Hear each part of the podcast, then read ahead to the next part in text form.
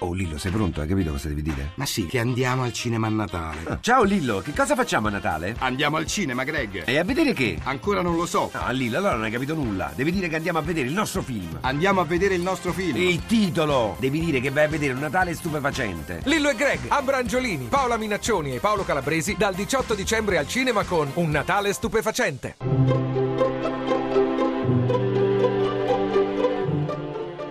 Il pensiero del giorno.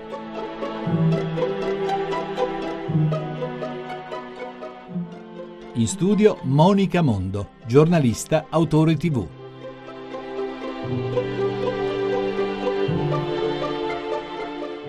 L'attesa è domanda che l'infinito si sveli e si faccia prossimo a me. L'attesa a cui l'avvento cristiano ci allena è di ogni giorno, ogni tempo della vita, non solo come curiosità e apertura che danno gusto agli incontri alle cose, ad tendere. Tendere a qualcuno, vivere e assaporare lo slancio che mi libera dalla mia piccolezza, dai vincoli della mia miseria. Verrà, se resisto, cantava Clemente Rebora, a placare la mia e la tua sete. Verrà d'improvviso, forse già viene il suo bisbiglio.